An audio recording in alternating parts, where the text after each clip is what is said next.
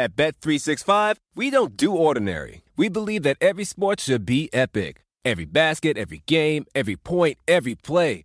From the moments that are legendary to the ones that fly under the radar. Whether it's a three pointer at the buzzer to tie the game or a player that goes two for two at the foul line. Whatever the sport, whatever the moment. It's never ordinary at Bet365.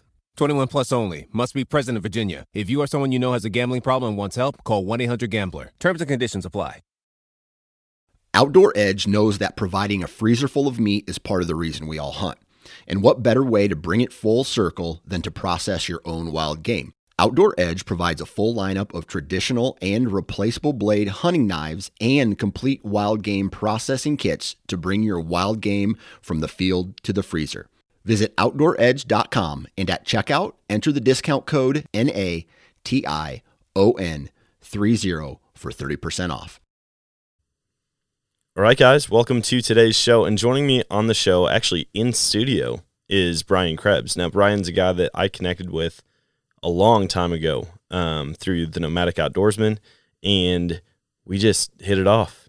I found out that he was living now not that far from where I'm visiting up here in Wisconsin. And so I was like, dude, let's get some shed hunting in. He said, sure thing, brought his dog Grizz over, along with a bunch of sheds that he's been finding this year. So we're going to talk all about shed hunting, but we're also going to hit a lot of topics for Western big game hunting because he grew up in the Midwest and he he just I mean in the last 10 years started hunting out west and chasing after elk, mule deer, antelope, you name it, some with his bow, some with his rifle. And so I think he's going to have a lot of insight for us as first time hunters or people who are looking to get out for their first time uh, as far as gear, weapons, um, types of types of hunting you can do, where to go, all of that good stuff. So we're going to jump into this one.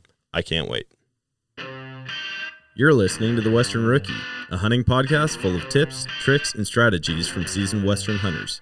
There are plenty of opportunities out there. We just need to learn how to take on the challenges.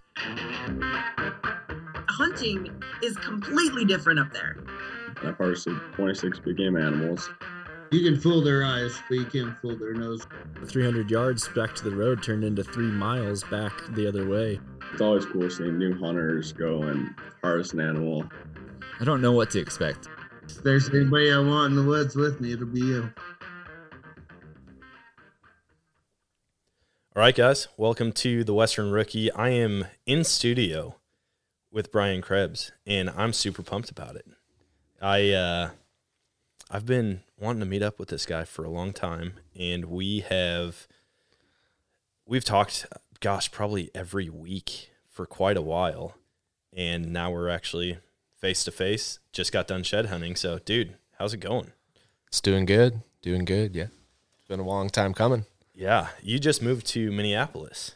Right. Yeah. Uh, moved from Fargo, North Dakota to the Twin Cities Metro. Uh, my fiance has a pretty lucrative pharmacy residency that's going to be about a year and a half yet. So I decided we'll rent a place and I'll move so we can be together again. Yeah, dude, that is. When you told me that, I was like, first off, that's only like an hour and a half. How long did it get you take you to get here? It was like an hour forty five. It wasn't Okay. bad at all.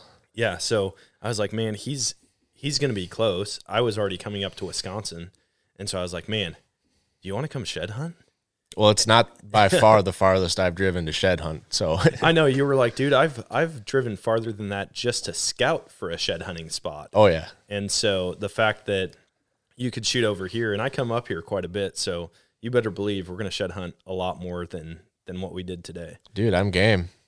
What uh, what has it been like this year for you shed hunting? Because I know you were with the move and everything. You didn't get to do it for like two months or something, right? Yeah, I had to take about two months off between. I had to go to Iowa for work, and then we um, were packing and moving, and I was homeless for about three, four days while the house sold, and we are waiting to start our lease. So I took some time off. I started out pretty hot out of the gate, um, a little earlier than normal. I started end of January on public land in North Dakota, rocking the snowshoes because we had two, three feet of standing snow, and racked up 28 sheds just like that, and then had to put the gear aside and focus on family and life again. So it feels good to get back in the woods finally. racked up 28 sheds just like that, dude. That makes me feel as sick as you were today when we were shed hunting. Yeah, I was feeling a little blue in the gills for a little bit today. Um, I think it was too much caffeine and not enough water. Yeah, we uh, we hit one spot, the spot that I mainly hunt. It's thick woods, a little bit of marshland on bottom, but I mean, you saw it. There's deer sign everywhere. Like you can't step without smushing a pile of deer crap. Yeah, there's lots of sign. I was super surprised how big 40 acres can feel with that type of topography. I mean, you, I've been listening to the podcast and talking about, you know, we have a big family and we all hit this 40 acres. And I'm thinking, like, man, we have a 40 acre woods back home and it's like kind of full with three. Yeah. How you fit in 10, 11 on a piece that size. But then seeing it with all the draws and all the ridge lines and so much topography, I got turned around a couple times and it's like, oh, wow, this is feeling huge. Yeah, Wisconsin, Wisconsin thick tim- timber gets big in a hurry. I mean, you don't have to have a lot of land to be able to hunt different spots and different types of terrain. That spot, I mean, it's all basically the same except for a small portion of that wetland bottom. But, um, dude, it was fun. We didn't find a single shed on that chunk. I was kind of bummed about that. Yeah, that wetland bottom transition area I was getting really excited about. And then I pulled a real intelligent move and walked right into the middle of a briar patch and then had to find my way out. Um, but yeah, it looked like some great stuff. I did find one dead deer. I think you found a dead head as well. No antlers. Yep. Um, which is kind of, I mean, if you find a dead head, you wish there's antlers, but then you also wish there wasn't because then, you know, that would mean your buck is dead. Well, and this one was even different than both of those because it was a deadhead that did have antlers but they were completely chewed off by squirrels. Oh, yeah. it was like two tiny daggers on the top. That's like And- the worst of both cases. Yeah, the pedicles were small enough to where I was like, okay, this is a yearling. It may have been a spike, a fork, or a six, but still, I mean, the squirrels had chewed them completely down. Yeah, that's a new aspect to me. So North Dakota doesn't have very many trees. They don't have very many squirrels. There's really nothing that eats them. Every now and then you might find like a porcupine chewed on it a little bit, but for the most part, your sheds are good for a couple years. I mean, they'll start to get hard white and chalk, but they don't get eaten down like you see some of the guys here that they find this beautiful shed and it's missing three, four inches on each tine. That would just be heartbreaking. Oh yeah, my my cousin was just showing me some of his biggest sheds from this year and last year, and I was looking at them, and you could see every single tine. It wasn't chewed off, but it was chewed like into blades almost. You you could have made a knife out of it because Yeah. of how the squirrels chewed them. So They get sharp. I've found a couple like that, and they like I'm f- afraid to put them in my pack because I feel like they're gonna punch a hole, and I like don't want to put a hole in my brand new pack. Yeah. I was I was super pumped to have you come out and shed hunt because every time I talk to you, you're like, dude, check this out. I just found sheds. And you send me pictures and I'm like, sweet man, I'm never up here this time of year. And so the fact that we're actually in Wisconsin for like a prime shed hunting time, I was pumped and I'm like, dude, he's gonna come out here, see all these antlers. He's gonna help me be a better shed hunter. And then by the end of the day, we found one. Yeah, but you found it, which is good. I Yeah. mean, I was I've been sending you all these cu- pictures and videos trying to get you addicted to shed hunting and like get you fired up, so then you'd find some and it all just make a full circle. Um, so that's why I've been sending you stuff, and yeah, that's the way it goes. I mean, I spent three four years shed hunting really hard without finding hardly anything, and finally I just realized like our family farm is a great farm to hunt, but it's not a great farm to shed hunt, and I had to travel and scout public land, get permission on land, head out west to, to find antlers. Yeah. Um, so it's it's a learning process. Some people just fortunate to have great family land for shed hunting, and they pick up piles of antlers. I'm a little jealous. I mean, I'd do it the same if I were them. One day maybe that'll be me too. Oh yeah. Next time next time you come up here, um, we're gonna go hit my mom's in laws land. And they don't shed hunt, but they've got bruisers out there. I mean, like some seriously nice deer. And none of them shed hunt, but they've got a ton of big fields. And I mean, I'm talking like CRP fields that are just on rolling hills like the stuff we saw today. Oh yeah, and then they've got a lot of marshland down on bottom. And in the winter it's not uncommon to drive back to the farm we call it the farmhouse. It's farther back on the property. It's a super old house. Like one day we're going to come out and it's just going to be on the ground you know like collapse. But they all hang out and play cards and drink in there and on the way out there i'm talking you'll look over to the right in the marshland and you'll see 40 50 deer just hanging out there so um, we're we're gonna hit that next time you come in. Sounds like my kind of place. Sounds like North Dakota. Yeah. Um, I'm I'm pumped to pick your brain today though. Uh, shed hunting's awesome, but we're gonna talk about western hunting because you're fairly new to it, right? Yeah, I've been ever since I got out of college. I'd say this is probably my seventh or eighth season um, of straight elk hunting. I think I started 2016. The fall of 2016 was the first tag, and I've had one every year since.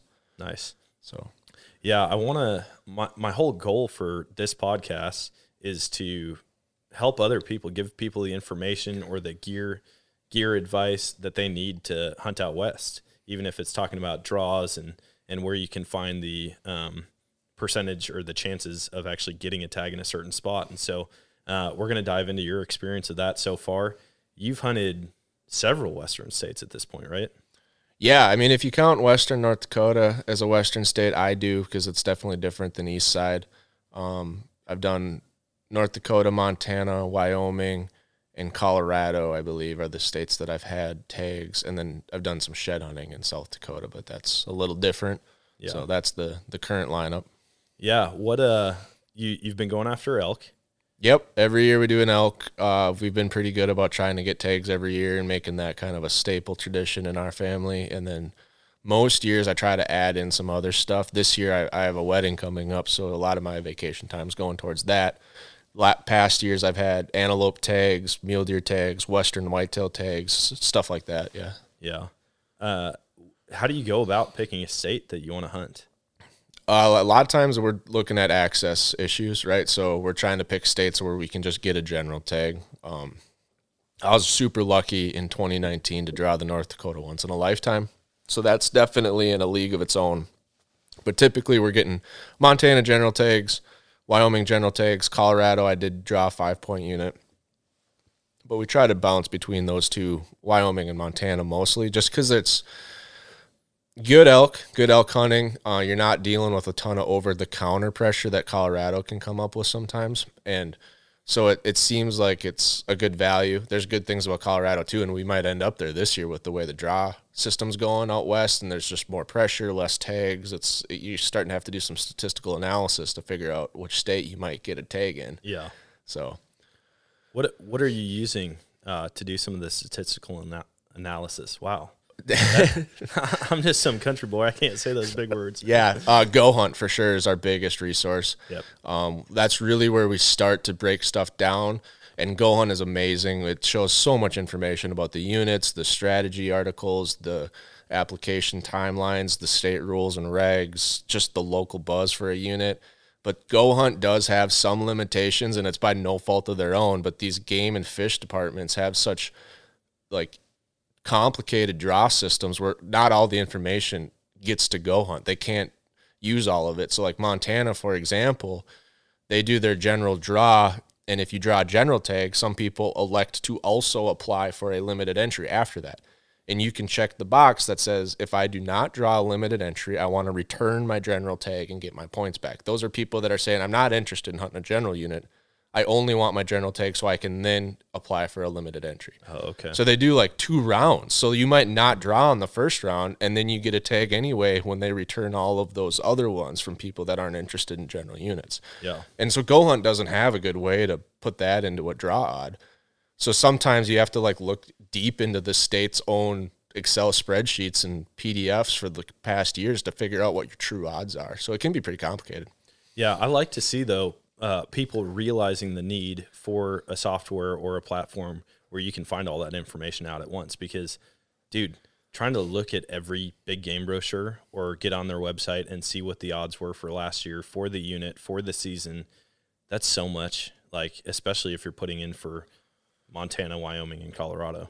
Oh yeah, I mean, I try to build points as many states as I can. Um, this year, I'm backing off on a couple just to refocus on the wedding and saving. But um, it's for a guy with a, a normal day job like I do, it's so much to add on. And a lot of times these deadlines sneak up on you. So you're running out of time. You got to make decisions fast. That's where Go Hunt really shines. And then the nice thing is they just keep adding value to their subscription model. I mean, they're not increasing the price. It's been the same since I got it, but they keep adding they added maps and then they added 3D mapping and they keep adding strategy articles. Their gear shop is full of great stuff. I mean, they just keep adding to what you get with Go Hunt that it it makes it a no-brainer if you're a western hunter or if you want to be a western hunter. Oh yeah, I got I got turned on to it several months ago, and I'm like, dude, how have I gone without this? Like, this is an amazing software. And then I actually talked to one of the guys from Go Hunt um, at the Hunt Expo, and he was like, dude, we are 100% about hunting, like all of us. Yeah. And so like everything we do revolves around hunting, and I'm like, that's awesome because you do see other companies that they'll start out in hunting and they'll branch out to different things, but they seem like they are 100% sold out. Like we will not change anything. It's always about hunting. I've heard them speak about the challenges of building a, a company so focused on hunting because all of their employees want to take the fall off to go hunting. And they're like, we got to have some people stay back to run the company. Yeah. Yeah. Yeah. I feel like you need to find some of those Silicon Valley like experts to run your stuff that have no idea about hunting. And it's just like, hey, we're going to pay you really good, but you also can't take off during basically September to January. yeah. And they're probably like, why would anybody take off from September to January? That sounds ridiculous. yeah, exactly. No, they're, uh, it's a cool platform. And I highly recommend anybody who's trying to figure out how to hunt out west dive into that first. I Oh, mean, yeah. So much of, of your preparation can be done on your phone, tablet, or, or laptop. yeah, there's I- I like to say there's certain things where you should spend money on an elk hunt, and there's certain things you don't need to. And there's a lot of things you can do to make your hunt better without spending money. But go hunt is one of those things where I always allocate money towards because it's that important. Yeah, I, all of my subscriptions are recurring. It's like there's Right. no question I will be spending this money. I'm not. I tell my wife like just a heads up, you're doing the budget. This is what is coming out this month, and she's like, "Oh, okay, cool." Whereas if I didn't, and every every month I was like, or every year I was like, "Hey, babe, I got to pay for this again." You just paid for that last year, you know. She's kind of understanding on that side, especially when she gets to come out and see the actual software in use. Oh, And- yeah. yeah. Um, what what does it look like? I mean, getting out west, coming from actually first, let's start with your your elk hunt in North Dakota. Okay. Let's talk yeah. about that. Yeah, so I moved to North Dakota for college and I didn't switch my residency over until I got a full-time job in North Dakota after college. And so the first year I thought that the elk, bighorn and moose raffle or drawing lottery was the same as the whitetail in June. And I had known when the whitetail was already. And so I'm waiting and then May comes along and they post the results or April, May and I'm like, "Wait a second this is like earlier in the year than the whitetail. That makes no sense. So I completely missed the deadline. Super bummed about it. And so then I went on the next year to apply for the first time and I draw. And it they send out the emails and the bighorns always at the end of the year, like September after they do their annual counts was when they released that result. So it'll show like submitted, successful, unsuccessful. And for some reason, the combination of those three words really tripped me up. And I'm like, wait a second. And I read it like three times and it says elk successful. I'm like, okay, it does say successful. And then it hit me. I'm like, oh no, I must have screwed it up and applied for a cow tag because you only get one no matter what you pick. If you pick cow, that's your, that you're done. You don't get to hunt a bull. Yeah. And so I was super worried. So then I had to log in and check to make sure I did the app right. I did the right unit, the right species, the right gender. And sure enough, it was all good. So that was the first um, trophy unit I've ever had a tag for. And there are some monster bulls in North Dakota. Like I was, I scouted. That's one of the only tags I've also scouted ahead of time. I've never, we've never pre-scouted a unit myself. My brother has, but I've never done that before. And so I went on, um, you know, went online the best I could. Unfortunately, at the time, North Dakota wasn't a part of Go Hunts, and then I had to do old school methods, looking at forums, past tag holders. Luckily, with like a once in a lifetime, people are a little bit more willing to talk. Um, you know, they don't have an elk tag this year, or Yeah. they've already had theirs, so they don't really care unless they have a family member with the tag. So I learned a lot of information the old school way, but we saw some giant elk out there. I saw a bull that was pushing 380, 390. Um, he got ki- killed by a landowner the week after my, I shot mine, but it was a great hunt. I I wish that for whatever reason I get lucky enough to hunt elk again in North Dakota. A friend or family member draws a tag.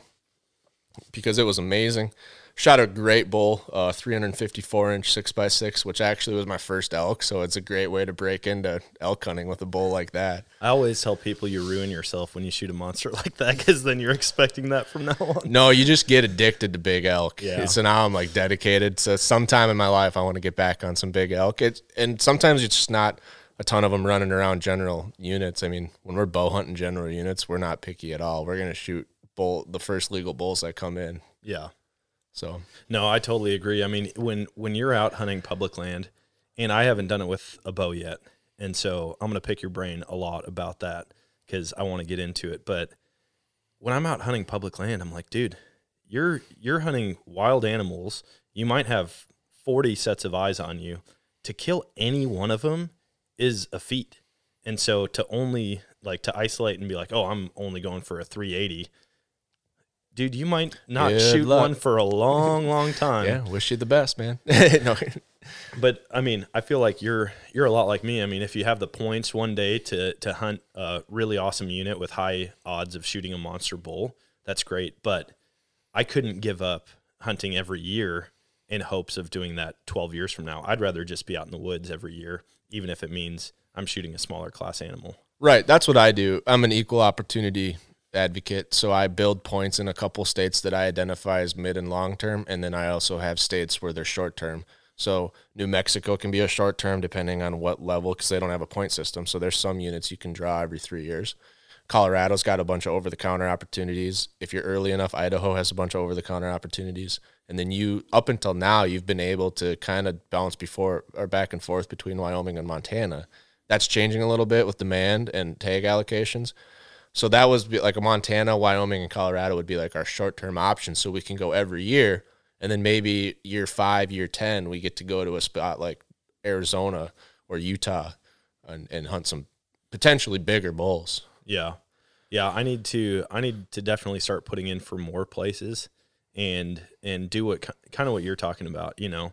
Hopefully if if I put in for Montana, Wyoming, Colorado, Idaho, Utah, you know, one of those places I'm going to get to go hunt each year. Yeah. And then I can be building points in the other places and then, you know, even the even the over counter over the counter stuff like Colorado, it's going to be tough for me to ever switch from rifle hunting to bow hunting because I just love going with that group. I mean, it's a great group of guys. There's a lot of them and they know where the elk are. and so it's like if I go with them, even if I don't get a shot at an elk, I know that someone I'm with is going to get a shot at an elk. And to pass that up just to maybe see one with my bow, I'll just go to a different state and bow hunt Yeah. and still go rifle hunt here. Right. Yeah. Family is the, a big portion of what we do. It just, you know, ironically, our group is that group that goes every year archery hunting. So we're kind of on the other side of that. And then if I add a rifle hunt, it's usually kind of on my own, or maybe I find one or two people to go with me. But our, our core hunt is the archery hunt. See, now now I've got a different game plan. As you're talking about this, what I'm going to do is I'm going to let you really figure out archery hunting in Colorado before I switch from rifle. Well, we're gonna end up there sooner. It's one of one of these years we're gonna end up there because we're not gonna draw the other two states. So that's but that's the whole reason why I have that point tracker Western Hunt file that I showed you uh, Oh, a yeah. clip of, where it tracks all this stuff and all the hunts and seasons because it gets kind of intense to manage. Dude, I feel when you sent me that spreadsheet, I was like, I feel so unprepared or maybe just lazy because I've talked to several people who I mean, they really, really do their homework. I'm not a homework guy, dude. I did I did two sheets of homework my entire high school career, which is probably why I barely graduated. But I I just homework, I'm like, nah. With hunting it's a little bit different, but still, um, to to have the stuff that you have mapped out on your computer and be tracking it meticulously, that's awesome. Like you're gonna be set, and one of these years it's gonna pay off, and you're gonna be like, dude, now I got to pick which one of these states do I want to go shoot a big bull in. You know? Yeah, that happened a while ago. So I mean, I can tell the story now because it's over, and I didn't do anything illegal, so it's fine. Um, but I was applying for points in Colorado, building up, and I bought one point, and so I come back the next year to buy my second point, and I log in, and I have five. I don't know what happened. They switched their point tracking system and their whole website front end. So maybe for whatever reason, a glitch happened and I went from one to five. I've heard stories of people going from five to zero too. So, Oh gosh. I mean, t- imagine heartbreaker right there. So I was like, this seems legit. Like I gave it a couple weeks, nothing was changing. I'm like, I might as well apply for a tag. I mean, I know this isn't the way it's supposed to be, but I'm not going to pass up this just silver platter of points that No they handed me. So I put in for a five point unit because in Colorado, the current landscape is there's a big dead zone between like five and 12. And by the time you get to 12, that's going to be 16 with point creep. So I put in for it, had a great hunt, saw a lot of elk, shot a 280 inch bull on public land, you know, on a solo hunt, which I don't know if I recommend that anymore, especially for your first. That was that was a mental challenge. Yeah. Dude, that that's crazy about your points. I mean, you've shared that with me before, but that's that's a hunter's equivalent of like going and checking your bank account hoping you have enough to pay your bills and all of a sudden there's $30,000 in it and you're like, "Where did this come from?" Right. I don't plan that happening again. I ran into the game warden while I was out there, and I even told him like, "Hey, this is what happened. This is how I got this tag." I'll just be honest with you. He's like, I don't, "You know, I guess the office screwed up. Good, good job making did good on it." You know, he saw my bull, and he, he's a great game warden. Ran into him a couple times, and uh, yeah, so it's over now. So I don't mind telling people. I didn't really want to broadcast it too much before I got drawn, because then I somebody could work for Game and Fish and be like, "Oh, we'll go fix that for you." Yeah. No, it's awesome to get that off your get that weight off your shoulders when you talk to him and he's like, "Oh, cool. Good Yeah. job. You made it happen." Right. He was kind of shocked I was doing it by myself, and I was also camping at- at 13 below, up above the tree line. He just thought I was probably weird in general. dude i i find those people and we actually talked to the landowner today who's big into into uh, archery hunting out in colorado and when you see people out there doing it like that those are the people you keep an eye on and you see where they go he said that he had people see his Kenetrek boot tracks and they were like oh we're going to follow these because this guy's got Kenetreks. he must be a serious hunter Yeah. I either think it's like this is a guy that knows what he's doing because I can tell they're Kenetreks. They have a little K pattern in them. Or it's a guy that just wastes too much money on hunting and doesn't know what he's doing. but I don't know either way. So I just kind of lean towards it's probably a dude that knows what he's doing. I mean, Yeah. if you're investing in your gear to that level, you probably have a reason. Well, and if it's only one person, you know, Yeah. if you saw like 12 sets of tracks, you're probably not going to be like, yeah, these are the people to follow. Right. But when it's one, yeah, they probably know what they're doing. Yeah. Yeah, that's that's kind of why I do the point tracking system, just so I can kind of balance out. I get opportunity every year, hopefully. So far, I have, and then I also am building towards a future hunt that could be, you know, a next level up. Yeah. Um, speaking of boots, let's dive into equipment a little bit. Sure. What, how did how did that change when when you started hunting out west? What what type of stuff did you look for? What equipment were you like, I'm upgrading this, and did it pay off, or were there things that you were like, I really didn't need to spend the money on it? Yeah. Um. Up until elk hunting, I was always the hand-me-down boot guy in the family. So my dad has kind of like picky feet, and so he'd buy a pair of boots and decide he didn't like them, and then he'd just give them to me. And I I have pretty durable feet, so I would just rock them. And it's like whitetail hunting, pheasant hunting, nothing you really need a great pair of boots for anyway. So it always worked out fine. But then I had to finally buy a backup pair to go elk hunting.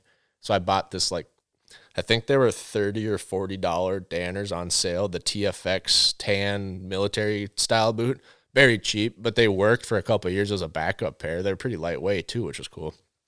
But eventually, two weeks before my North Dakota elk tag, those backup Danners just like catastrophically blew out. No fixing them.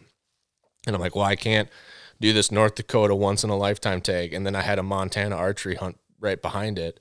I'm not going to do that with one pair of boots. Like that's just a recipe for disaster. So I go to the store planning to buy another pair of Danners, and the salesman's like, "You seem like you're kind of into this. Like you said, you've done a couple. You got the North Dakota hunt. You got like 20 days of elk hunting in front of you. What do you think about checking out a pair of Kenetreks?" I was like, "Wow, man, those are like the $500 pair, aren't they? I don't know if I'm up for that."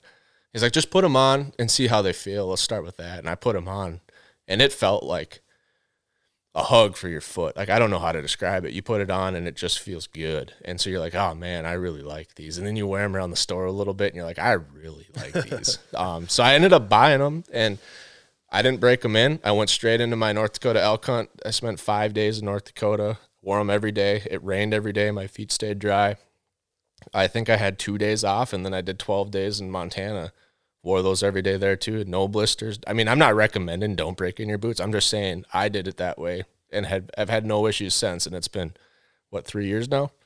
That's what that's what the landowner said too. He said those are the one boots that he's had, and he had Danners for a long time and still loves them. But he tried those uh, Kenetreks on, and he was like, "Dude, it felt like it was part of my foot."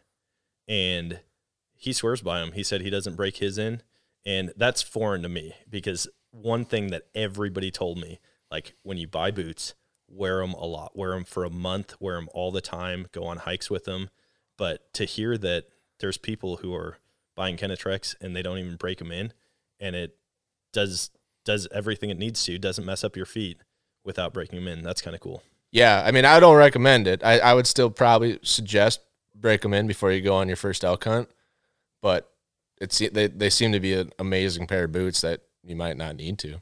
Yeah, but why risk it? I mean, you're already going into so much investment. Dude, foot issues would be so crappy out there. Like to have to get a blister on your foot would suck if yeah. you're in the back country, especially if it's hindering your ability to get in quietly, like you're limping or something to to baby a wound on your foot.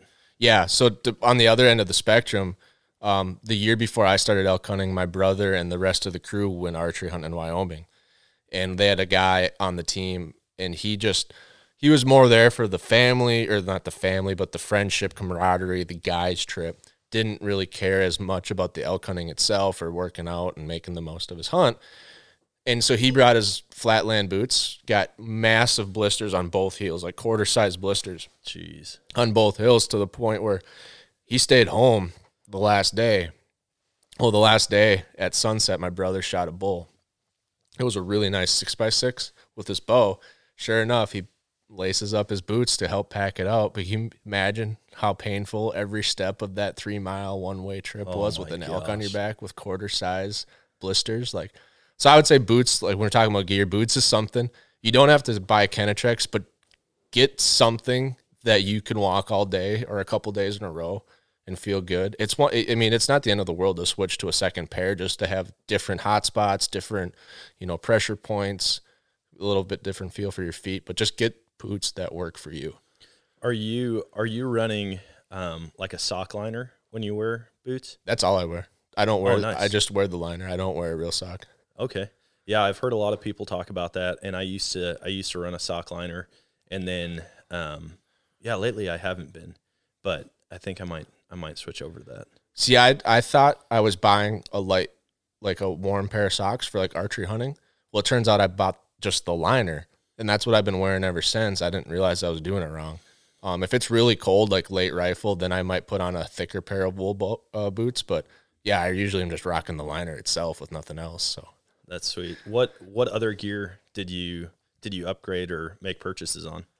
I've slowly built up the Sitka line of hunting gear for for clothing. Um, me and my brother were kind of like anti Sitka guys for a long time. Everybody is until they try it. yeah, when they first came out, we're like, that just seems ridiculous and the pattern's weird. But we've slowly started building some things, and you know, you get one piece at a banquet or something, you're like, ah, oh, this is kind of nice. And then you start thinking about it, and you see a sale on Camofire, so you buy a pair of pants, and the pants are really what turned us on to Sitka. They're so comfortable, and I think they were maybe just on the early edge of like technical hunting gear and so it was really nice. So we we just went with Sitka. Now it's just because I have the colors. I just want to stay with the same brand. But now there's Kuiu, First Lite. Uh, I saw a new company recently called Forloh. For the Love of Hunting is their acronym, and they're coming out with a technical based uh, hunting line. So just anything that's really comfortable to wear. I mean, these pants that I'm wearing now are like sweatpants. It's just nice when you're climbing over deadfall. Uh, you can wear them all day. Just something that's waterproof. I mean, the first time we went to Wyoming, the guy that turned us onto the spot was like, "Oh, don't even worry about rain gear. It never rains in Wyoming." And we went there and it rained every day.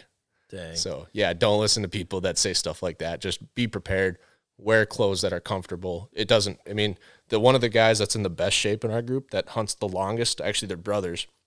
One guy's in the military, so he wears a lot of his military grade stuff. He outwalks all of us. The other guy buys stuff at Fleet Farm and outwalks all of us, but his brother. So it's not like Sitka's going to make you a mountain goat, but it makes me a more comfortable walrus while I'm walking around out there. yeah, I uh, I feel like a lot of people, myself included, I I kind of want to be the guy that has like hand me down camo and goes out and gets it done. until I'm out there and I'm getting cold. and then I'm like, yeah, I probably should have gotten better equipment. Yeah, you should come out with a line of like technical based clothes and retro colors. Yeah, dude, I one of my favorite jackets I've ever had was a Cabela's, an old school Cabela's blotch camo like waterfowl jacket. And for years I wore that and like we put on miles on the side by side and four wheelers in the morning and it's cold. I mean, we're hunting second rifle and it would keep me warm, but that thing is so bulky. You cannot pack it. That thing would fill up my entire pack if I had to take it off and pack it around in it. Um, but I've switched over to First Lite and I'm super happy with it. Of course, I ripped my pants the first time uh, walking through Scrub Oak chasing mountain lions, and I was like, dang it, this sucks so bad. But also, I buy gear knowing that I'm going to use it. Yeah. And if I don't rip it, I'm probably not doing something right. Right. And and First Lite's got a really, lot of really cool options. One of them is that rip stopper. I don't know if that piece had it, but they have a rip stopper technology that really works well. If you do start a rip, it stops it with their grid pattern of threads. Yep. Um, so that's awesome. I think First Lite's doing a lot of really cool things. Honestly, I you know, if I were to start over, I'd really have to look at a lot of different companies. I don't know if I would still go with Sitka, but it's just something that's comfortable and made for the West too. Like you said, that big duck hunting jacket doesn't work to layer and it doesn't fit in your pack because you're constantly taking stuff off, putting stuff on. Yep. I tell people elk hunting is like a week of being miserable, and then you look back on it, and you're like, I can't wait to do it again. A hundred percent. Yeah. It's, it, you're, you can become so exhausted in the moment. But I look back and the hike in to go after elk is not what I remember. It's the pack out when I've got a bunch of weight on my back. My legs hurt so bad that I think I'm never going to make it back to the side by side. I remember those moments and I'm like, gosh, that was awesome. Yeah, you remember feelings like the feeling of the first step when you get off your knees. You're like, oh boy, this feels heavy. Yep. and then you remember the feeling of putting it down on your tailgate and how good that feels. I mean, those are the things you remember, not like the other stuff. But you like the other stuff's what you feel in the moment. You're hot, you're cold, you're sweaty, it's windy. You got to put something back on. You got to take it off. I got a hot spot growing in my foot. Um, I scratched my arm real bad with some brush. I mean, it's just like kind of miserable while you're doing it, but it's so worth it. Yeah. Um, real quick, I do. I've, I've got to hit on that ripstop material because those pants are the ripstop. Yeah. And I had a chunk of uh, like a broken off piece of scrub oak, and it poked right through my pants. I mean, I was moving. I was like pushing uphill, and I was like, I knew I was going through this stuff, and I was like, I just gotta, I just gotta tough it.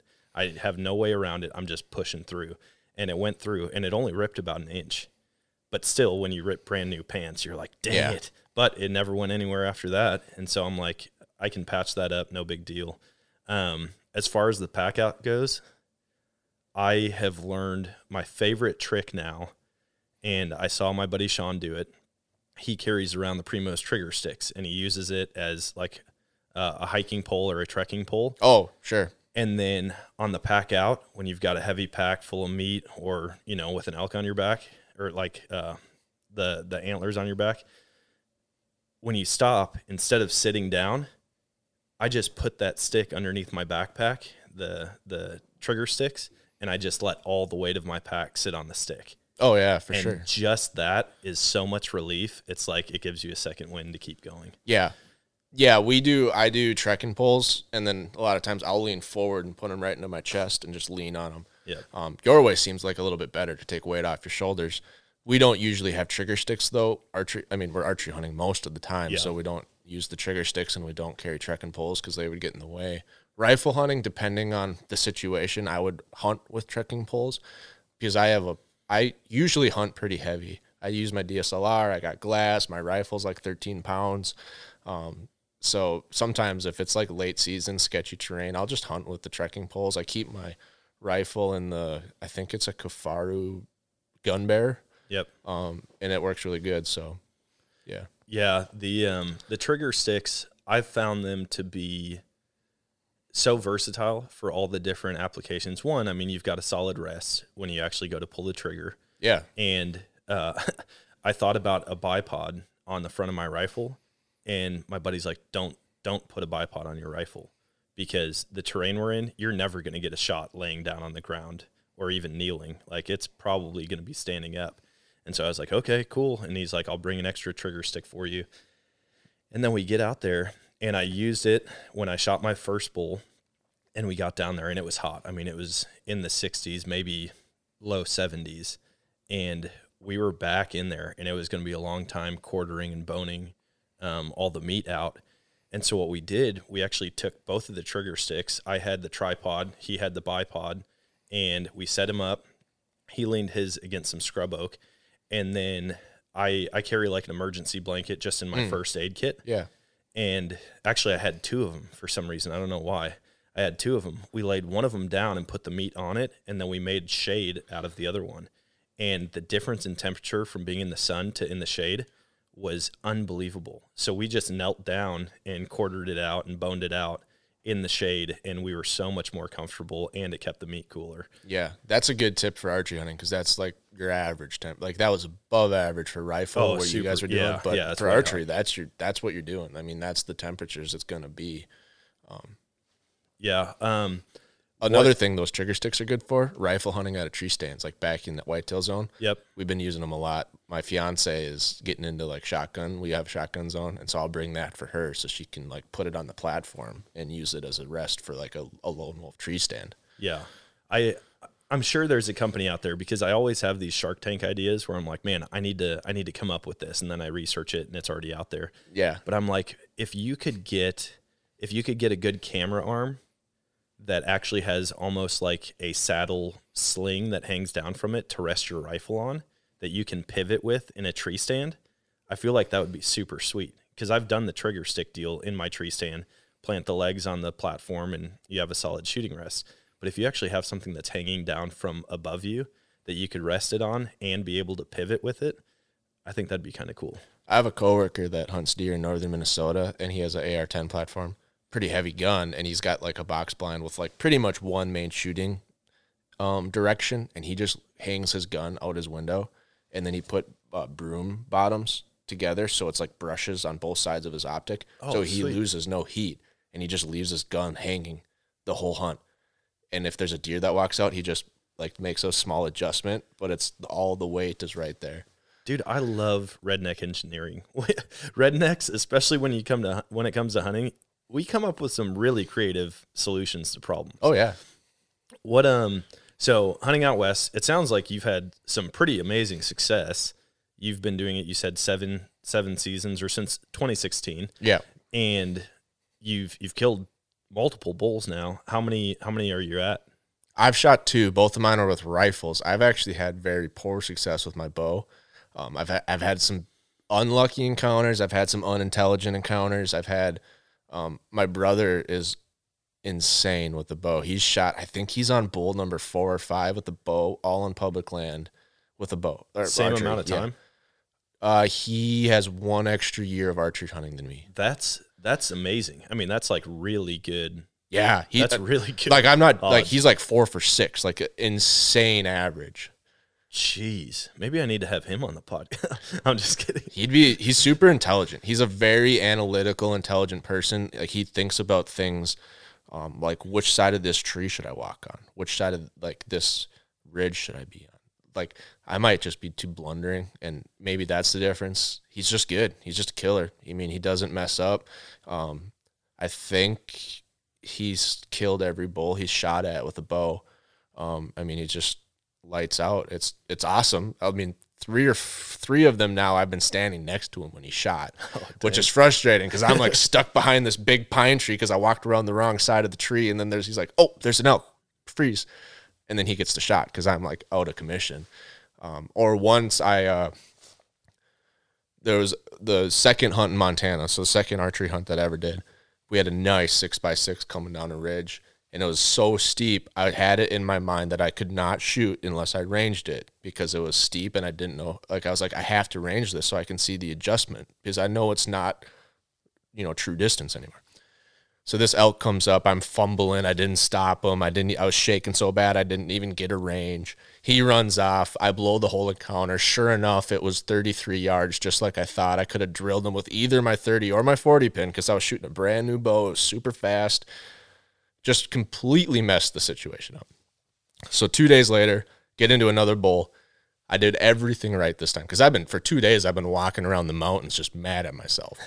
so I did everything right. I ranged him. I stopped him with a, a bark. I drew back, locked in. I adjusted my single pin slider, like everything right.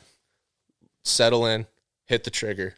There was a branch so low and so close it wasn't in my sight housing, but it hit my arrow right out of the gate. Oh no. Arrow goes 30 feet over this bull's back oh and off the side of the mountain, never to be seen again. My brother steps out, just whips an arrow into his like it's almost like that show Arrow on Oh, yeah. Netflix where he like whips one out of the quiver, pulls back, and he's like, "How far?" I'm like, "63." Doom. Got him. Oh my Ran gosh. straight back to the four wheeler and piled up. I mean, it was the easiest pack out I've ever done on an elk.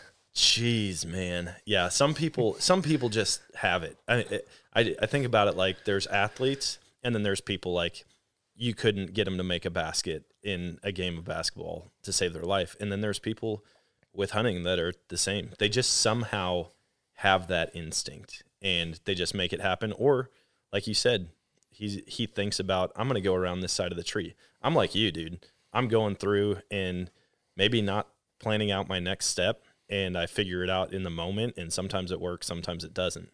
Yeah. But yeah, I would love to have like just that absolute killer gene in my body. Yeah. And that's something that can make your elk hunt without spending a lot of money is just get really, really good with your bow. I mean, especially talking archery here. Just get so good with your bow that you can make any shot you need to make within 40 yards or within 50 yards. Um, you don't need, when you're elk hunting out there, like a lot of times you don't even get a shot window farther than that. And if you get 40, that's great. I mean, the, you know, nobody goes out in Montana and trims your lanes for you Yeah. elk hunting. And so just get so good with your bow that you can shoot and you know you're going to go over that limb at 15 and hit him at 40, even though that limb is right over his lungs. Yep. Right. Because that we've had that instance of elk hunting before too, where you got to shoot over a limb to get the elk. If you got to shoot in a small window, I mean, so many things out there can go wrong. You just have to be so good with your bow, and that's free. Just shoot all summer long. Yeah. What uh let's get technical with your archery equipment. What what are you running? Let's talk about your bow. Yeah. You mentioned your sight a little bit, but uh maybe elaborate on that and then also broadheads and arrows. Okay, yeah. So I shoot just the Mathews Halon. It's the first one. I'm a you know I'm probably six seven years behind by now, but it it shoots good enough. I don't think there's been a lot of new progress in bows lately, so I haven't updated. I'm shooting. Uh, I added the three pin housing to the sliders. Now I have a three pin slider, and I think that's kind of the best of both worlds. Some people would add like a fourth pin or a fifth pin and then slide still, but you know, to each their own. I just like having three pins because a lot of times you don't have time to slide on an elk. I mean, if if you got into like a bedded elk at 52 yards and you had all the time in the world to adjust, maybe you would. But a lot of times you're, you know, they're moving. You're trying to pick when to draw anyway, and then they move in, and now you have to readjust. So it's kind of nice having those three pins. Um, I don't. I have a. I have a pretty long stabilizer. That's just personal preference. I'm running like a 10 inch front and a six inch back with some weight which sounds ridiculous for mountain hunting, but I do it anyway. Uh, and then the arrows, I'm actually going to add a lot of weight to my arrow setup this year, just getting more towards an Ashby arrow study. I don't know if you've heard of the Ashby arrow studies. No, I haven't. Oh, so he's a guy that did a ton of arrow studies, and he came out with 13 factors that influence arrow penetration and performance. Weight is a big one. Mechanical advantage is a big one. So, like the shape of your broadhead, like having a very long broadhead versus like a very um, flat looking broadhead. Yeah. Um, front of center, micro diameter, all these things cut on contact, single bevel. So it spins and cracks bones and breaks bones rather than just like a dual bevel will just hit even and just get wedged in. Um, so he did all these studies and found out that if you do it all right, they were testing on like African game after a guide would shoot something, they'd try to like break the front shoulder and they were getting pass throughs with compound bows on water buffalo. Holy cow. Yeah, like breaking the front, like they would break a front leg and still get a pass through.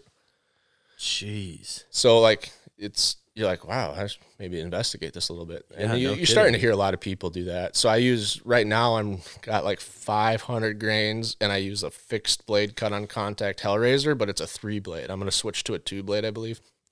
Um, I've talked to a lot of people, and a lot of people have opinions on broadheads, so I don't want to get too deep oh, into they that. do for sure. but I've heard it said a lot of times. If your elk hunt hinges on a broadhead, don't pick a broadhead that hinges. Ooh, dang, that's good. Yeah, I've I've always used a mechanical broadhead, or I mean, I have for, gosh, the majority of my archery hunting life.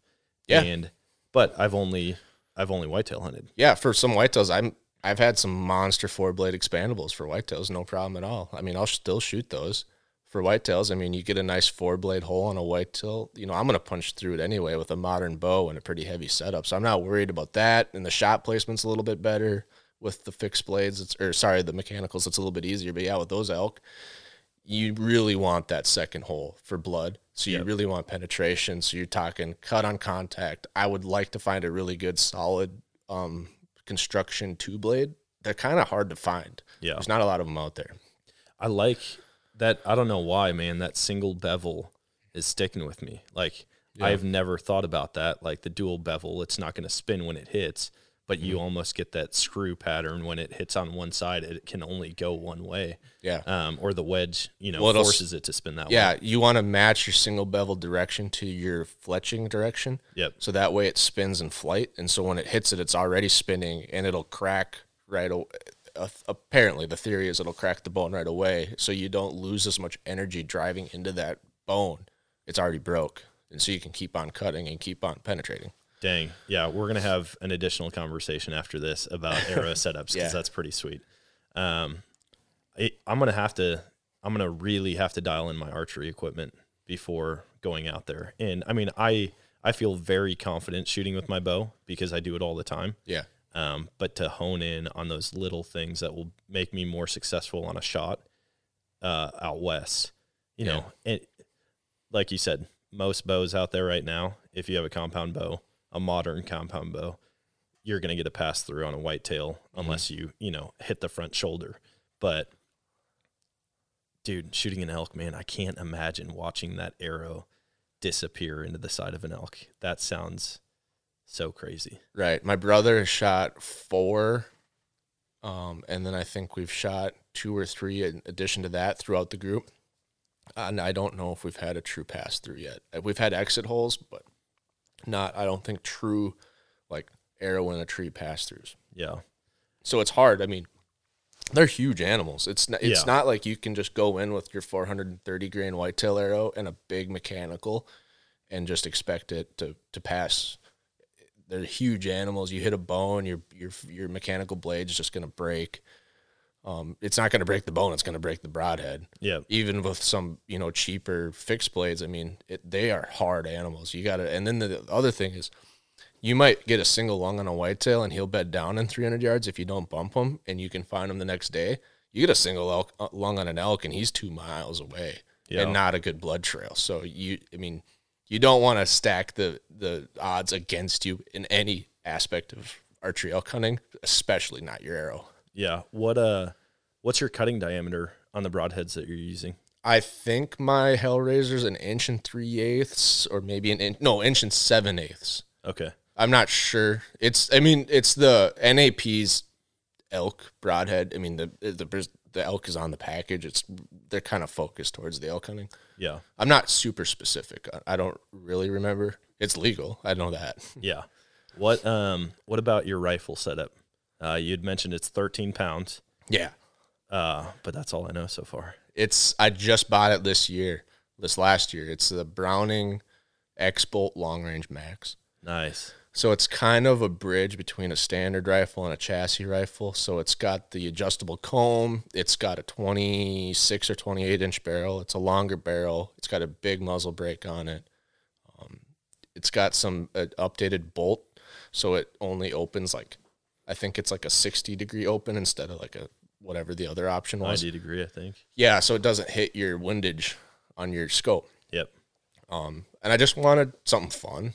I know it's kind of heavy for Western hunting. A lot of people are probably rocking the like you just had Brad Clay on, Yeah. and he's talking about running, um, or no, the Gunwerks, Yeah, Gunwerks yeah, guy, yeah. like eight and a half is your sweet spot. Yep. Yeah, well, I'm at 13. Um, I run a bipod just because I've seen most of my shots have been laying down where I hunt, and it's different for everyone. But I've liked the bipod. I have the Vortex Viper. I think it's the Gen 2 Viper 52550 first focal plane. Yeah. Love that scope. I mean, it's that's my first expensive optic that I've bought. Yeah. Everything else has been Christmas presents. Oh, the thing is amazing. Dude, I when I got that a couple years ago, I fell in love with it right away. I mean, the amount that you get out of Vortex optics for the price, Oh yeah. there's nothing else that compares to it. I mean, it is changing optics is one thing that I recommend to everybody who's getting into hunting out west because it's one thing, you know, to be shooting deer at 100 yards Right. or e- even to be glassing. You know, you take a pair of Bushnells out that you got at Walmart for forty nine dollars, but when you spend time in the backcountry and you're glassing things or judging things at a long distance, or even you know having that clarity and enough light coming through the end of your scope to still see in deep timber, low light situations, like you've got to have an optic that's going to hold up to the job. Well, yeah, and I started replacing my spotting scope with my scope Yeah, in Montana last year just to save weight. And in Montana, your elk has to have a brow tine to be legal in this in the unit we were hunting. And so I was checking for brow tines with my rifle optic because it was powerful enough to do that. Whereas like your standard three by nine isn't going to pick up a brow tine at a thousand yards. yeah. You know, Well- you're already talking about a small tine to begin with. And and the clarity of it like people underestimate the clarity. If if you come from the east or the midwest i feel like a lot of people underestimate the clarity. And i've heard even family members they're like but is it really that much better?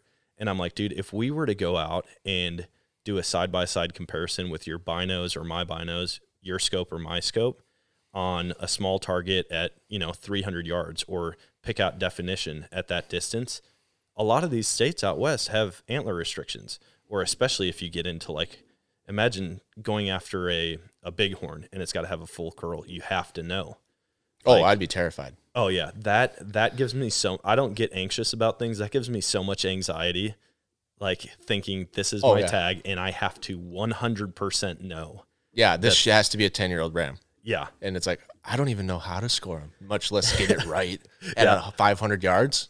Obviously if i got that tag i'd be doing a ton of research and learning as much as i possibly could I'd just pay an official scorer to walk around with me and be like, okay, that looks like 11. Is that 11? Like, can I shoot that ram? yeah Oh, yeah, that would give me major anxiety. But yeah, the glass is, you know, like, yeah, you can do anything. You can shoot elk with open sight muzzle loaders in Colorado, like their season requires. But it helps. I mean, if you have some money to invest in different pieces of gear, like I said, boots are important, comfortable clothing is important, good glass is important. And that's where Vortex really shines is they give you that good glass for a pretty attractive price. I mean, you're not paying top end Swaro or Zeiss money and you're still getting a product that could be like a lifetime scope. Yeah. And I mean, the VIP warranty on that stuff.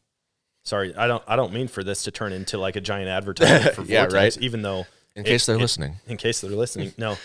The the VIP warranty, like even my binos, I've got the range finding binos, the Fury 5000s, and I'm the idiot that when I'm going out and getting ready for a hunt or loading up my truck, I'm like the guy carrying every bag of groceries in and cutting off the circulation to his hands Oh yeah. with all my hunting gear and I dropped my binos. They weren't in a case. I was just going to have like the shoulder straps instead of bringing my case out. And I dropped them and um, you saw it today, that little Oh, uh, yeah, rubber yeah. eyepiece popped off. Well, because I, I actually cracked the the spot that spirals in and out for, Mm. for your eye relief. And knowing that now I don't have a season coming up, I can actually Yeah. send them in Yeah, and have take care of them that. replace that I free of saw it. charge. Like it's no brainer. they posted on their Instagram of a just completely smashed spotter, and there's a note, and it's like, "Hey, I don't know if you guys cover this, but my brother left my spotter on the bumper of his truck, and then it bounced off, and the second car in our caravan ran it over." Oh my gosh, And he's like, "Yeah, we cover, idiot brothers." that's awesome. You're right. Well, I was at the Scheels in uh, Johnstown, Colorado, and in their case, when I was actually looking at different optics from Vortex, in their case, they had a pair of binos that was completely melted. It was almost unrecognizable. It was in a house fire. Oh boy. and the guy sent this melted pile of of rubber and plastic and glass and they replaced it And I think they were probably like, "Hey, can we keep this just to put on display and show people?" Like, yeah, like show people this is serious Yeah. and it doesn't have to be hunting related. yeah, we're. I, I think their only stipulation is it can't be intentional. Yeah, right, which makes sense. Yeah, it totally makes sense. But I'm like, to have that peace of mind, knowing that if my glass goes down, I can get it replaced. Why not buy it? Yeah, You know. So Yeah. I, I love it. I I've I've sworn by their stuff, and I'll continue to buy their stuff. But um, yeah. So that's my glass. Um, the only thing left is kind of the bullet. I, I I like heavy bullets up until now. I've been shooting the 200 grain ELDX. I had a 300 short mag before this, and then I had a 300 win mag now. And then I recently wanted to switch to monolithics, which is a solid copper bullet, because they retain their weight so much better than a lead core bullet. And so if a monolithic is retaining what they advertise 97 to 99%, you shoot a 180 grain bullet, that means you're going to retain, you know, that you're going to lose anywhere from 1.8 to 5.4 grams, which is like nothing. yeah, Versus it's common to lose 20% of a lead core bullet. So even if you're shooting a 200 grain lead core, you could lose up to 40 grains. So now you're down to 160. So you think you're shooting this heavy bullet and you actually end up with a lighter bullet. So I switched to 180 and it worked good. I mean, I dumped a mule deer with it, and I dumped a um, antelope with it. Obviously, the antelope was a little bit over game, but I was excited to try out my new rifle, and that's the only rifle I own. I don't own a 22. I don't own an AR. I don't own any other rifles. So it was my only option yeah, for my antelope tag. But then I was going back through my books. I'm a big reader. And I was reading this old school deer hunter's handbook. And it's got all these stories from the old time greats like um, uh, Teddy Roosevelt's got sections in it talking about hunting in the Badlands of North Dakota. Um, all these, you know, greats. And they're every one of them's talking about use a light, fast bullet for deer. And you'll typically drop your deer better than a slow, heavy bullet. So now I'm kind of looking at maybe switching to 165 grain monolithic. So I still retain that weight, but I get a little bit more speed out of that 300 Win Mag. yeah, dude. I I love shooting. I mean, I wish it wasn't so expensive, Oh, yeah. especially now, dude. When the ammo crises go on, I'm like, dude, this sucks so much because I would shoot every day if I could, and getting into like that's the one thing I like nerding out about is ballistics and researching the new ammo coming out. Like, uh, I don't know if you've looked into it all. The the six five three hundred that Weatherby came out with I've seen it. dude, go on and look at the information about that round. It is unbelievable. The velocity, the energy that it carries all the way out, the BC on it. I I wish I had all of the information like locked in my brain, Right. but I the only thing I have an issue with is anytime people come out with a new round that is so amazing, until it becomes popular, the availability is going to be Yeah, you're stuck to hand loads. Exactly. Yeah, that's the only reason I didn't go with the 28 Nosler when I bought this new rifle was because it was a little newer. There's not a lot of ammo out, and then we're in the middle of an ammo crisis the way it is. I'm like, eh, it's probably a safer bet to go with the 300 Win Mag. 300 Win Mag is one of those rounds that like you will always be able to find ammo for it. Yeah. And the knockdown power is amazing. And so, yeah, all the new rounds are super sweet. And if I had the money and I had enough to buy bulk ammo, I totally would. But I, I now have found myself really kind of sticking to the common rounds that you can always find. Yeah, I loved it. I hit my mule deer at 496 on that rifle, and it stood up and then tumped. Like it didn't even take a single step. Um, so you can't complain with performance like that. I mean, obviously the antelope dumped, but they do that with almost anything you shoot them with if you shoot them in a good spot. Slingshot. Yeah, so I wasn't surprised then, but you know, hitting a mature mule deer, a three and a half year old mule deer, um, I consider that mature because I'm a public land do it yourselfer. I know there's some people out there that shoot monsters, but yeah, just hitting a, a mule deer in the heart at 496 yards and he doesn't take a single step. I mean, that's that's bullet performance you can hang your hat on. So I was really Oh, yeah. happy with those monolithics. Yeah, that's sweet. Do you have you gotten into the decoy craze at all? Like um, the Dakota decoys or any of the lightweight decoys, even the Ultimate Predator that you can hook on the front of your bow? I have a Miss September, which if you've looked at that, it's like I feel like it was a joke that made it into production. It's the it's the rear facing view of a cow elk. So put that two together. Yep. Um, and I used it on my North Dakota hunt because it's such open terrain. I got pinned at 400 yards, which sounds ridiculous, but it was an open valley with a herd of 12, 15 cows, and this bull, I couldn't get any closer. I was on the rim of, of the ridge. And so I set it up there, and then I tried to do some soft cow calls just to, you know, see if I could get him to walk out. He was in some cedar bushes. And, you know, I don't recommend doing too much calling behind a decoy but this is like a very limited entry unit and I was wearing blaze orange. So I felt somewhat comfortable in like an open terrain Yeah. doing it. I wouldn't make a practice out of calling behind a decoy during rifle season. though.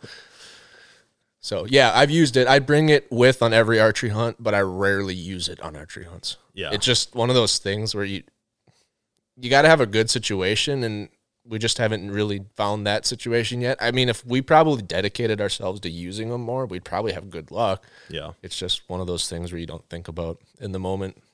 Yeah, I I stopped by the Ultimate Predator booth out at the Hunt Expo. And I mean, the guy was a good salesman. Not good enough to where I bought it, but Right. where I'm probably going to buy it for uh, before I do an archery elk hunt. But they were showing me the snap-on beads that they put on them now. Uh, you can put it right on the eyes, and it gives it the three-dimensional look. I mean, they actually look like eyes. Looking at them side by side, the the 2D versus that, it's night and day. And then he was talking to me about when he gets on an elk hunt, an archery elk hunt, he has it clipped on the front of his bow, and he's had bulls that get hung up. You know, they come in, they hear something, so they come in skeptical and looking. And he's like, I can hold my bow up and just flick the ear of it to make it look like, you Oh, know, movement. it's just got some real movement. And he's like, I've watched just flicking the ear on that thing turn that bull from skeptical to I am coming in right now and it'll close 60 yards just like that, just because he has some movement. And I know, you know, the guy's going to tell me all the best encounters that he had because he's selling me it. But to think like a bull is going to come in that close, I mean, it would be worth trying it for sure. Well, right. I mean, so a heads up decoy like that, I mean, they're not breaking the bank. Yep. If it gets you one bull, I'd say that was a good investment. 100%. Yeah. Yeah. Um, because that's a big issue, especially if you're a solo archery hunter, is getting windowed. I mean, you're typically calling. And so you call this bull in, if you can get him to respond and get interested, no matter what level of interest you you spark in him, he's only going to come to the window.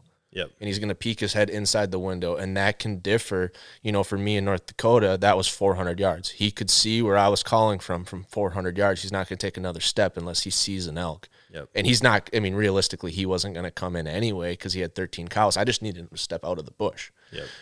Um, in black timber of wyoming or montana that window could be as tight as 10 yards before he can see where you're calling from. And he might come into that, but he's not going to come any further unless you see him. So if you're by yourself and you're trying to call elk, that might be something you really want to invest in and bring out with you. So you could set that decoy up, back up maybe five, 10 feet, or sh- or jump ahead five, 10 feet, depending on your setup, and and get that. You want to be able to shoot him when he sticks his head in that window because he's not going to take another step. Yeah. Uh, have you have you explored other opportunities out west yet? Have you thought about? I mean, I know you enjoy whitetail and shed hunting. Have you thought about doing some western whitetail hunting? Yeah, I've had a couple of Western whitetail tags. I really like it. Um, it's a change of pace. So my whitetail hunting in Minnesota at the family place is is a lot of tree stand hunting and and like elevated box blind hunting. The Western whitetail hunting is more like that elk mule deer style where you're running ridge lines and you glass and you're looking for the animal you want, then you go after it. And so it's a lot it's a different change of pace and it's really fun. I've been really liking that. And then in North Dakota, you can pick up some whitetail buck rifle tags as a resident on your second choice draw.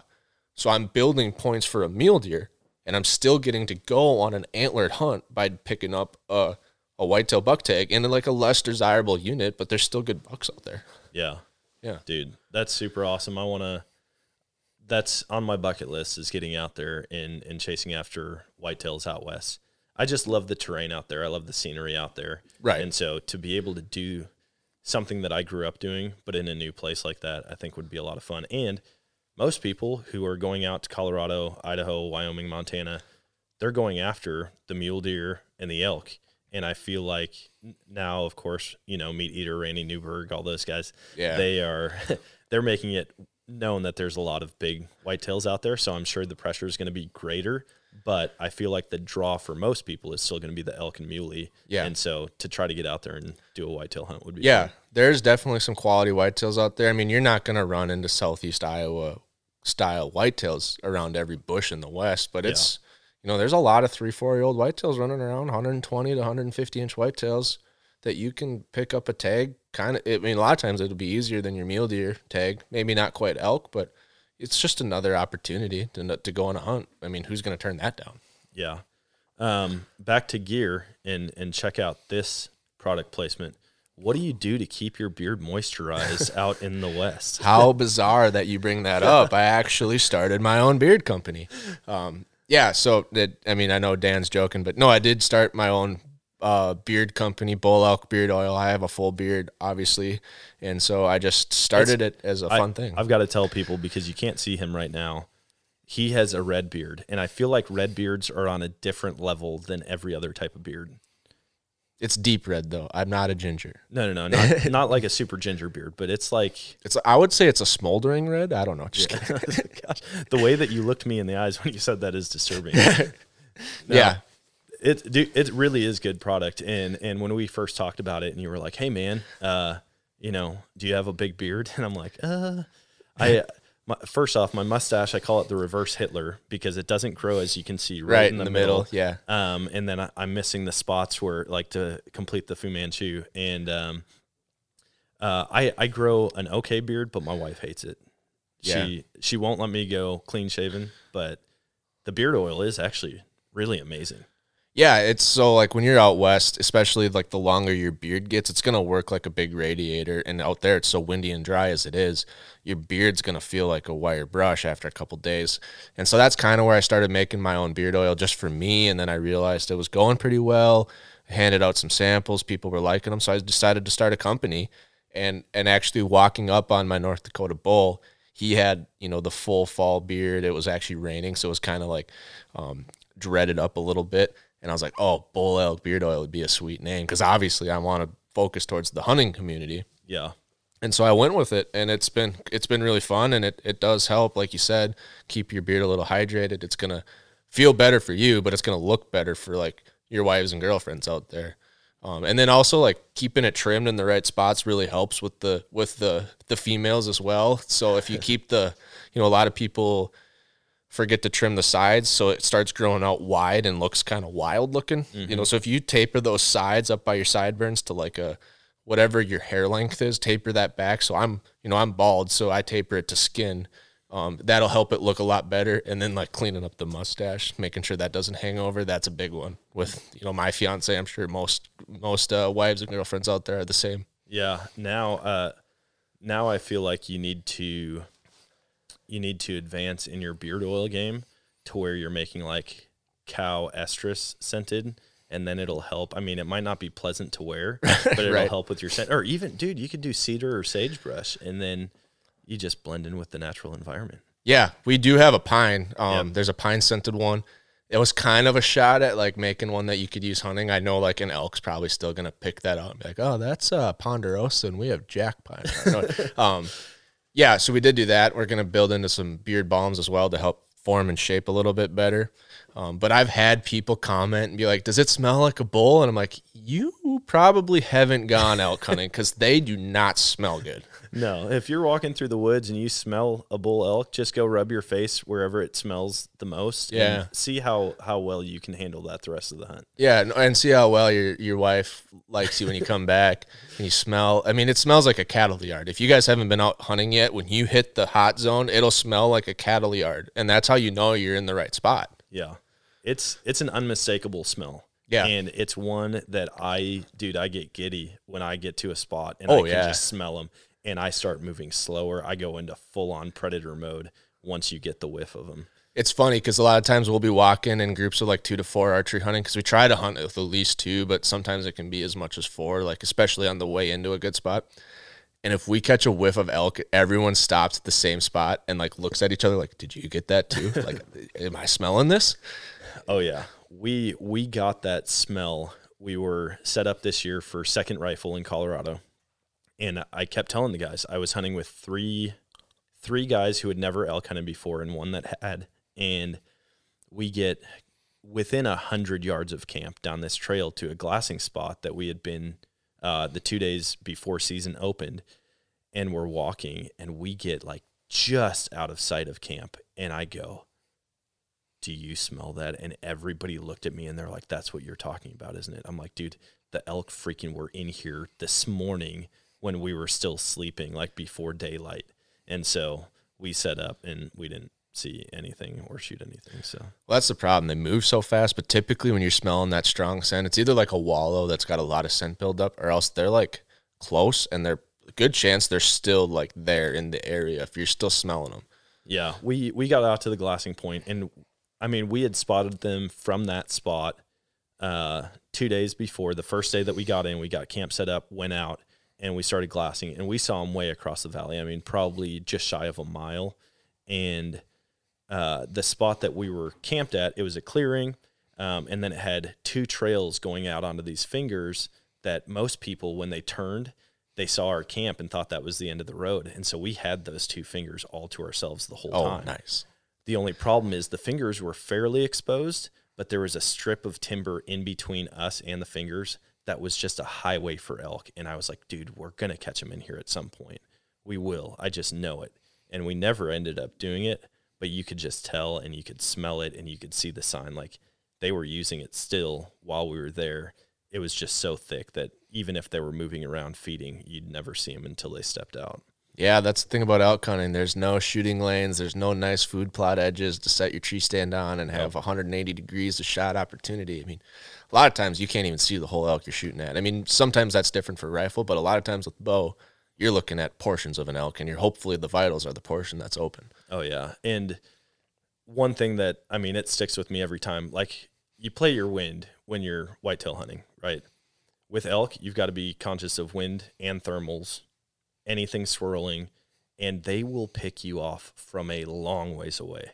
And it's not like a deer. A deer might smell you from 300 yards away, but it's not strong enough to like really push it out of the area. Right with elk, I've watched them bolt at 700 yards because the wind shifted at the wrong time or it swirled down below and we didn't think it was going to make it to them and it did.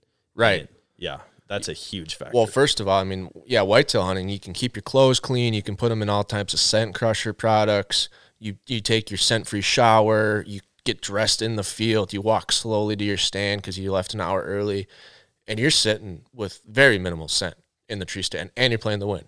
Yeah. Elk hunting, I mean, for those of you that have done it, you know you take about six steps uphill and you're sweating. Yep. Right. So right off the bat, your scent control goes out the window. So most of us, like I don't, I don't wash my elk clothes and scent free stuff. I don't use scent free deodorant. It's like you're gonna sweat and stink anyway. There's no showers in a tent. You might as well just you have to play the wind. And then this other thought, like you have a whitetail and elk right behind us here in the studio. I mean, that elk's got like a 15 inch nose. Yeah. So you got like all this power to smell stuff. Their their faces are huge, but like they're gonna pick up smells better than a whitetail too, because they're they're better equipped to smell. Yeah. Um, we'll we'll start wrapping this up just because I know. Oh dang, dude, we're at an hour and 15 minutes. That flew by. Um, That's what elk hunting does to you. It really does. What? Uh, a couple questions before we hop off though what what's on your bucket list? What do you want to uh, hunt more than anything else, or what location? Um, I really want to do the the brown bear with the bow. I had a, I had a acquaintance that did that, and it looks like just the most exhilarating experience you can imagine. Um, or a, and a big moose with a bow. That's up there recently I've been starting to get really interested in sheep, which I know is not a good idea for my my uh, financial independence, um, because that's a that's a totally different story. But yeah, sheep hunting has been kind of creeping into the brain, and then for some reason, now that I've seen some big bulls, I'm really, really wanting to get on some upper 300 inch bulls in my life. I mean, it might take me 40 years to draw a tag or to be able to afford a hunt like that. But if I could have an opportunity at a 400 inch bull, man, oh, there's something about that. Yeah, I need to. I mean, I've got I've got the elk hunting bug for sure, but I really need to.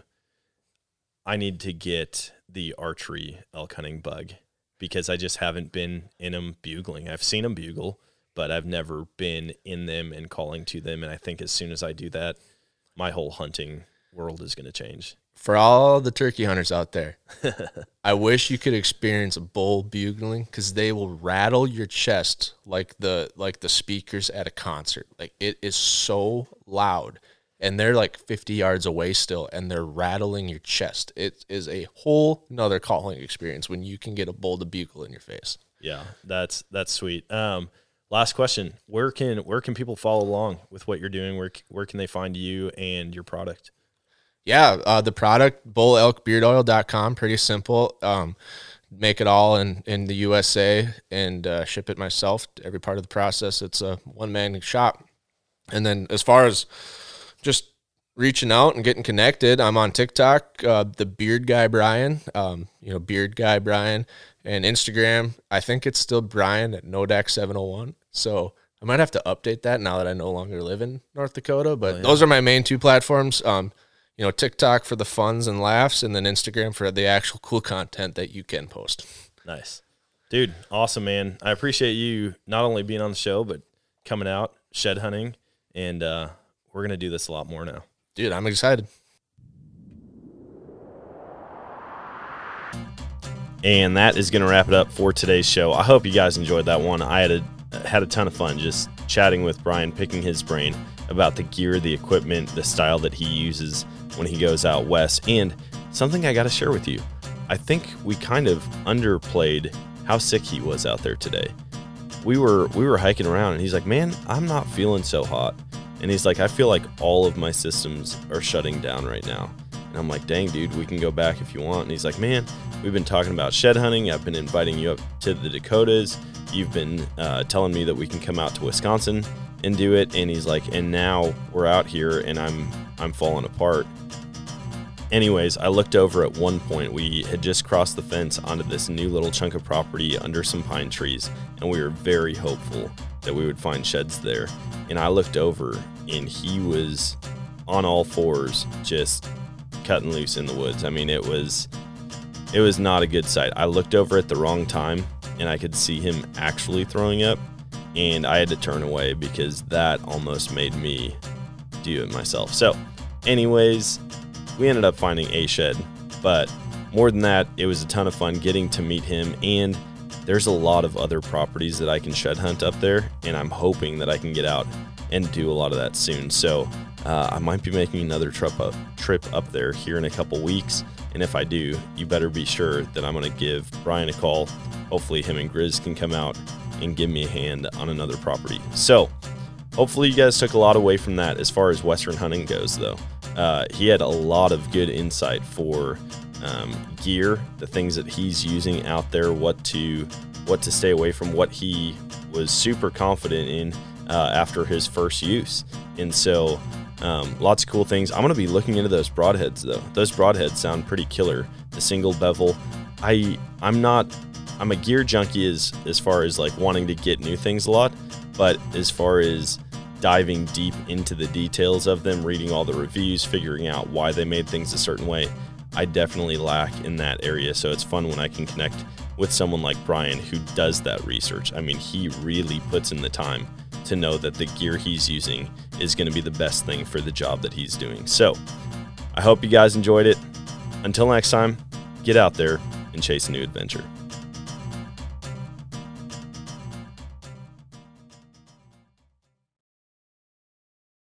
At Bet365, we don't do ordinary. We believe that every sport should be epic. Every basket, every game, every point, every play. From the moments that are legendary to the ones that fly under the radar.